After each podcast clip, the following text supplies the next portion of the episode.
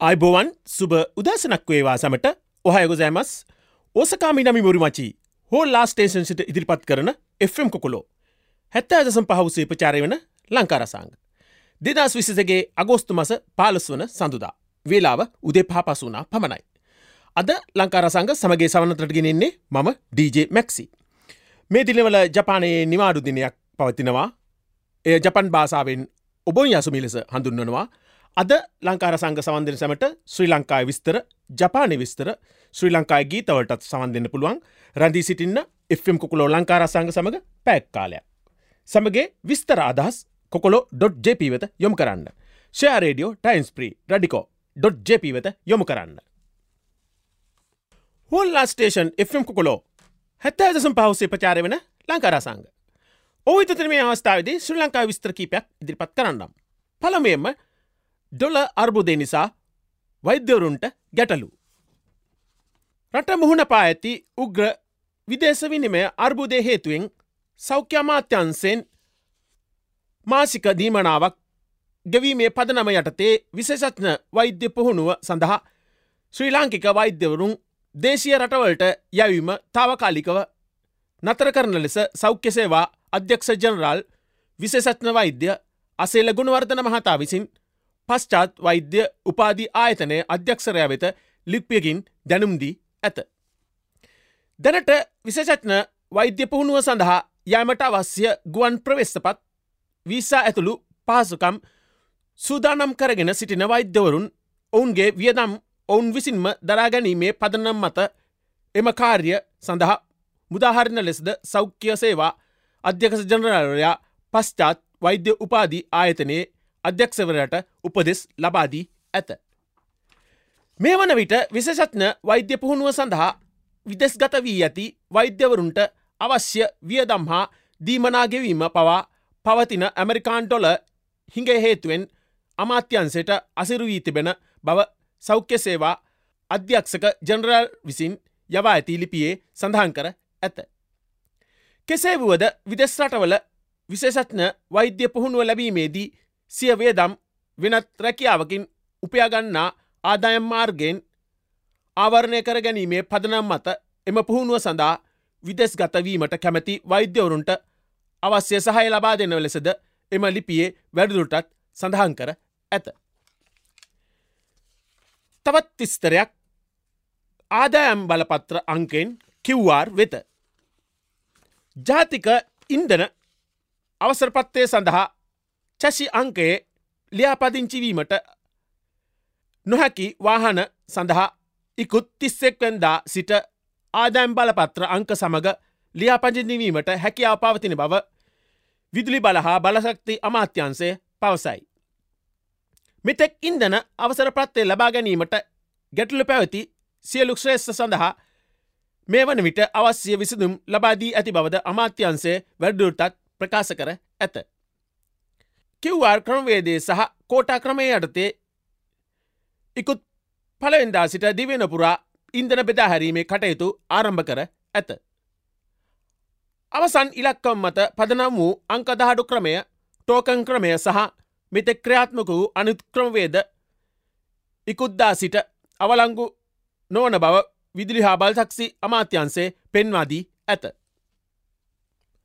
මැලේසියාවට නීතිවිරෝධී ඇතුල්වීම පිළිබඳව.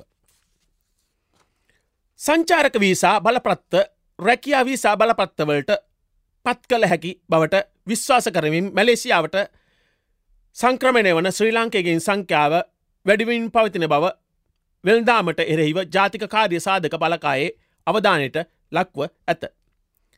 එවනි පැමිණීම හේතුවෙන් මැලේසියානු ආගමන බල්ධාරින් සංචාරක විල්සා බලපත්‍රලාබී දැඩි ලෙස පරීක්ෂා කිරීමට පියවර ගනිමින් සිටි. එම බල්ධාරීන් විසින් ඇතුල්වීම ප්‍රතික්ෂේප කරන ලද ශ්‍රී ලාංකිකයන් සතියකට විසි දෙනෙකු පමණ ගුවන්තොටපිලින් රිජුවම ශ්‍රී ලංකාවට පිටුහල් කරනු බවද වාර්තාවී ඇත.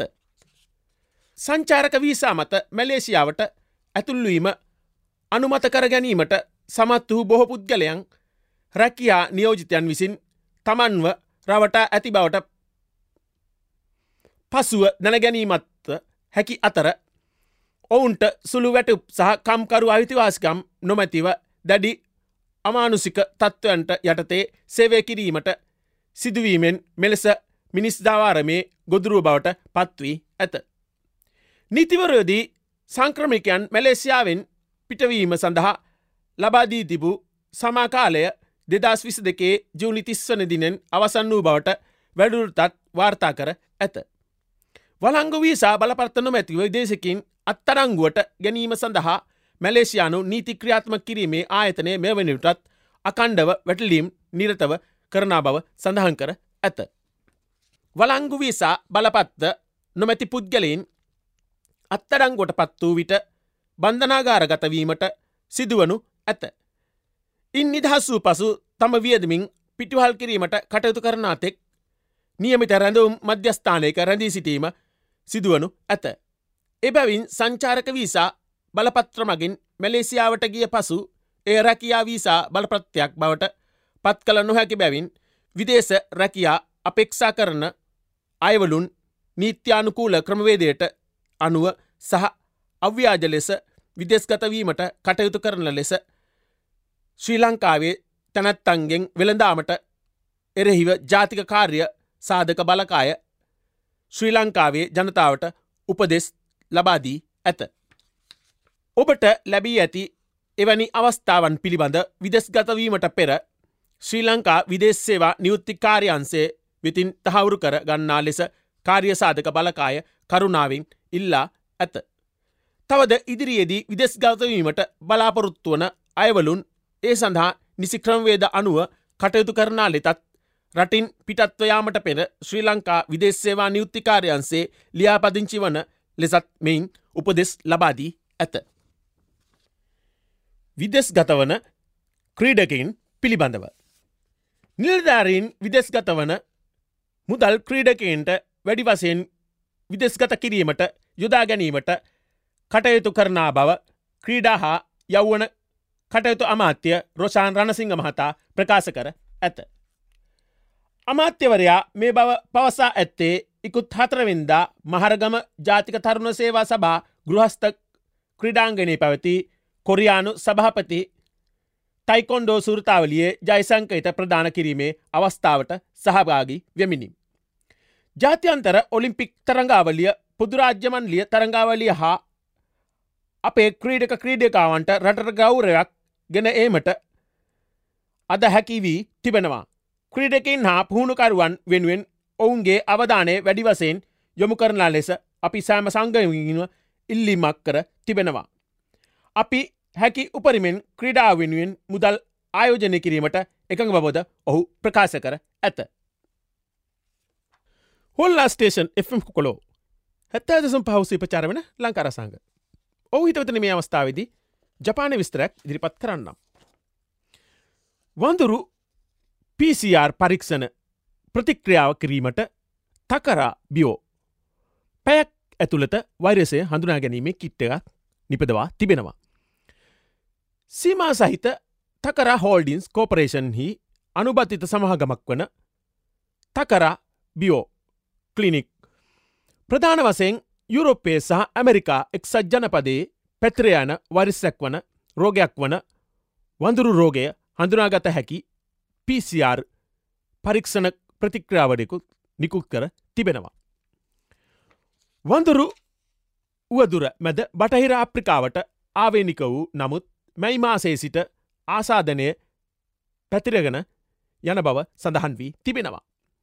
ජූලි මාසේදී ජපානයේ පළමු ආසාධිතයා පුද්ගලයා තහවුරු වී තිබෙනවා. ලෝක සෞඛ්‍ය සංවිධානය WHO එය ජාත්‍යන්තර අවධානයට ලක්වන බව මහජන සෞඛ්‍ය හදිස්සි අවස්ථාවක් ලෙස ප්‍රකාශයට පත් කර තිබෙනවා. ප්‍රතික්්‍රාකාරක මගින් සියලූම වඳුරු වෛරසය මෙන්ම බටහිර අප්‍රිකානු සහ කොංගෝ ද්‍රෝණයේ වෛරස් පැයක් ඇතුළත හඳුනා ගැනීමට හැකි බව සඳහන් වී තිබෙනවා. වසංගත රෝග අධ්‍යයනය සිදුකරන පර්ේෂණ ආයතනවල එය ලබා ගැනීමට පුළුවන්. මාත්‍රා සීයක් සඳහා මිල යෙන් පාලොස් දහක් බවද හඳුන්වාදී තිබෙනවා. හොල්ලා ස්ටේෂන් Fම් කොකලෝ හැත්තා දසම් පහුස්සේ ප්‍රචාරය වන ලංකාරසංග. අද වැසනා නිර්පත් කන්නේ මම මැක්සි. වඳුරු උන පිළිබඳව. Monkey pox. එය උන්න සහ රෝගලක්ෂණ පිළිබඳව හඳුන්වාදීමක් කරන්න. හිසේ කැක්කුම තෙහෙට්ටුව පිටුපස රුදාව. අධික සීතලගතිය වසා ගැටති ඉදිවීම මස්පිඩු වේදනාව. වඳුරු උනහෙවත් වඳුරු පැපොල. මොංකි පොක්ස් වෛරසය සම්බන්ධයෙන් ලෝක සෞඛ්‍ය සංවිධානය විසින් ගෝලිය හදිසිතත්වයක් ප්‍රකාශයට පත්කර තිබෙනවා ඉකුත් විසි තුන්ගෙන්දා. ඊට හේතුව රටවල් හැත්තෑ පහකින් වඳුරු පැපොල ආසාධිතයෙන් දාසේ දහකට අධික සංඛ්‍යාවක් වාර්තාවී තිබෙනවා. ලෝක සෞඛ්‍ය සංවිධානය කළ නිවේදනය සඳහන් වන්නේ වඳුරුණ හෙවත් වඳුරු පැපොල හදිස්සි මහජන සෞඛ්‍ය තත්ත්වයක් ලෙස සැලකිය හැකි බවයි. වාර්තාවී ඇති ආසාධිත මරණ සංඛ්‍යාව වැඩිවීම් පවිතන බවද සඳහන් කර තිබෙනවා. වඳුරු උන මොංකී පොක්ස් වෛරසය ලෝකයට අලුත් වෛරසයක් නොවේ. එය ප්‍රථමවලට හඳුන්නා ගැනුනේ එක්දස් නමසිය පනස් අටේ දී බව සඳහන් වී තිබෙනවා. මෙය වඳුරු උන ලෙස හඳුන්වල් ලබන්නේ වඳුරන්ගෙන් බෝවන නිසා නොවේ. පළමුුවෙන්ම මෙම රෝගය වඳුරකගෙන් හඳුන්නාගෙන ඇති නිසාය. මෙම රෝගය මායාවන් අතරින් ප්‍රථමවරට වාර්තා වූයේ එක්දස් නමසිය හැත්තෑව වර්සේ. අප්‍රිකාවේ කොංගෝ ප්‍රදේශේනි. මෙම වෛරසේ ආසාධනය වුවන් හමු වූයේ නිවර්තන වැසි වනාන්තරය ආශ්‍රිත මධ්‍යම සහ බටහිර අප්‍රිකානු රටවල් වන කොංගෝ මැකරන් ගැබොන් ලබිරීයා නයිජීරයා සියරෙලියොන් වැනි රටවල් වල පමණි. අප්‍රිකාවෙන් පිටත රෝගේ වාර්තා වූයේ බොහෝ විට අප්‍රිකාන රටවල්වලට සංචාරය කළ පුද්ගලයන් හා සැසඳීමක් කළ විටය. දැනට වඳුරු උන රෝගය සඳහා එන්නතක් නිපදවා නොමැත. එසේ වුවත් වසූරිය වැලැක්වීම සඳහා දුන් එන්නතක් කීපයක් එමගින් යම් ආරක්ෂාවක් ලැබෙනා බව ආචාර්ය චන්දිම ජීවන්දර සඳහන් කළ ද වසූරිය ලෝකයෙන් තුරන්විය ගිය රෝගයක් බැවින් එද්දස් නමසය අසුවෙන් පසු ඉපදුණු අයට වසූරිය එන්නතක් ලබා නොදුන් බවද අපසිහි කරගත යුතු වනවා. කෙසේ නමුදු දෙදස් දහනමය වසරේ වසුරිය සඳහා අනුමත වූ එන්නතක් වඳුරු උන්න පාලනය සඳහාද අනුමත වී ඇති නමුත් එය දැනට බහුලව භාවිතාවේ නැත. නමුත් එම එන්නත නිස්පාදනය වැඩිකිරීම සඳහා ලෝක සෞඛ්‍ය සංවිධානය එය නිපදවන ආයතන සඳහා දැනටමත් කටයුතු කරමින් සිටිනා බවද සඳහන් කර ඇත. හොල්ලා ස්ටේෂන් Fම් කොකොලෝ හැත්තෑ දසම් පහුස්සේ ප්‍රචාර වන ලංකාරසංග අදත් පැක්කාලේ නිමාට පත්වෙනවා. ඉතාමත් රශ්නය දින පවතිනවා ප්‍රේස් සම්වමු එලිමහන්ට යන විට නිතරම වතුර බෝතලයක් ආදිය රැගෙන යන්න.